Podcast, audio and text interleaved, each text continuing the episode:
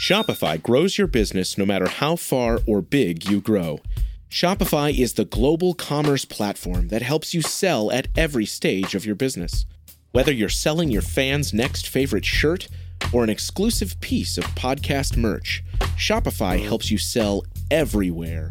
Shopify powers 10% of all e-commerce in the U.S. Allbirds, Rothy's, Brooklinen, and millions of other entrepreneurs of every size across 175 countries. Plus, Shopify's award-winning help is there to support your success every step of the way. Because businesses that grow, grow with Shopify. Sign up for a $1 per month trial period at shopify.com/income, all lowercase. Go to shopify.com/income now to grow your business, no matter what stage you're in.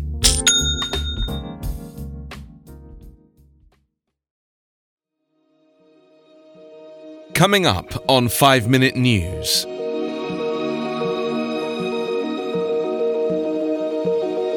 Trump impeachment trial opens as senators clash over rules. Washington man is first in US to catch new virus from China. And Greta Thunberg demands immediate action in Davos.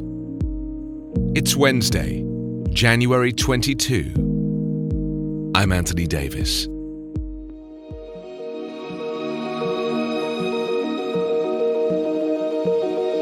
The US Senate has rejected repeated Democratic attempts to secure new evidence in President Donald Trump's impeachment as his trial begins. Senate Majority Leader Mitch McConnell, meanwhile, backed off on a plan to fast-track the hearings after coming under pressure from fellow Republicans. Democrats said this would have been no less than a cover-up. Senators have taken oaths to act as impartial jurors, hearing arguments for 6 hours a day, 6 days a week, in a trial presided over by the US Chief Justice John Roberts. Mr. Trump was impeached last month by the Democratic-led House of Representatives. But the Senate, which is controlled by his fellow Republicans, is not expected to convict the president and remove him from office. By party-line votes of 53-47, the Senate rejected 3 Democratic bids on Tuesday to obtain documents and evidence in the impeachment trial. Senators blocked a motion from Democratic leader Chuck Schumer to subpoena White House files related to Mr. Trump's dealings with Ukraine. They also rejected follow-up motions demanding a subpoena of records and documents from the State Department and White House Budget Office. In his opening statement, Adam Schiff, the House Democrat leading the impeachment case, said most Americans do not believe there will be a fair trial. They don't believe the Senate will be impartial, he added. They believe the result is pre-cooked. The president's legal team had earlier demanded he be immediately acquitted, calling the trial a dangerous perversion of the Constitution.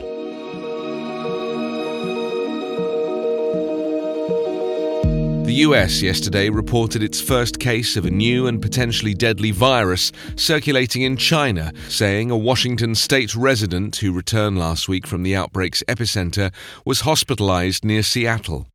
The man, identified as a Snohomish County resident, is in his 30s, was in good condition, and wasn't considered a threat to medical staff or the public, health officials said. The newly discovered virus has infected about 300 people, all of whom have been in China, and killed 6. The virus can cause coughing, fever, breathing difficulty, and pneumonia. Airports around the world have stepped up monitoring, checking passengers from China for signs of illness in hopes of containing the virus during the busy Lunar New Year travel season.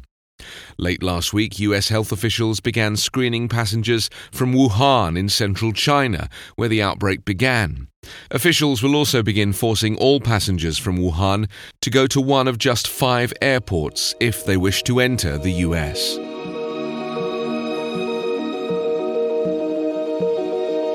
Donald Trump told the world's business leaders to stop listening to prophets of doom as he used a keynote speech at the World Economic Forum to attack the teenage activist Greta Thunberg over her climate crisis warnings. The US president hailed America's growth record and compared campaigners against global heating with those who feared a population explosion in the 1960s and mass starvation in the 70s. On an opening day in Switzerland, dominated by the climate emergency, Thunberg scoffed at Trump's claim that his backing for a new initiative to plant 1 trillion trees showed his concern for the environment. "Our house is still on fire.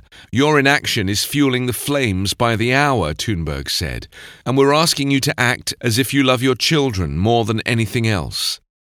The US president and Thunberg did not meet face-to-face at the WEF, but Trump left few in doubt about who he was referring to as he defended his record since entering the White House 3 years ago.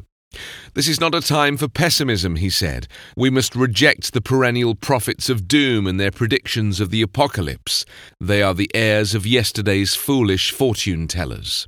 Environmentalists were unimpressed by a speech in which Trump boasted that his support for the coal and oil industries meant the US was self-sufficient in energy.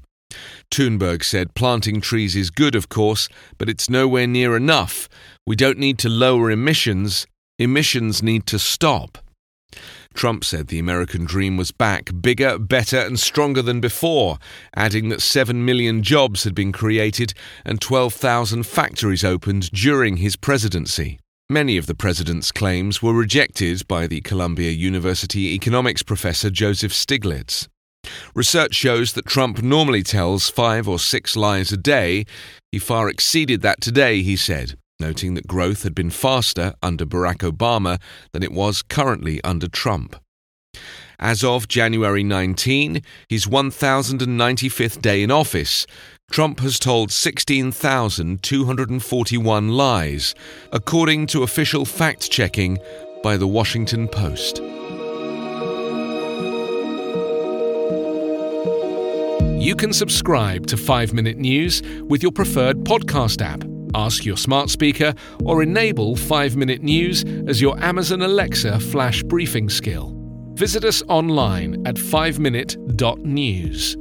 5-Minute News is an independent production covering politics, inequality, health, and climate, delivering unbiased, verified, and truthful world news daily. I'm Ken Harbaugh, host of Burn the Boats from Evergreen Podcasts. I interview political leaders and influencers, folks like award-winning journalist Soledad O'Brien and conservative columnist Bill Kristol, about the choices they confront when failure is not an option.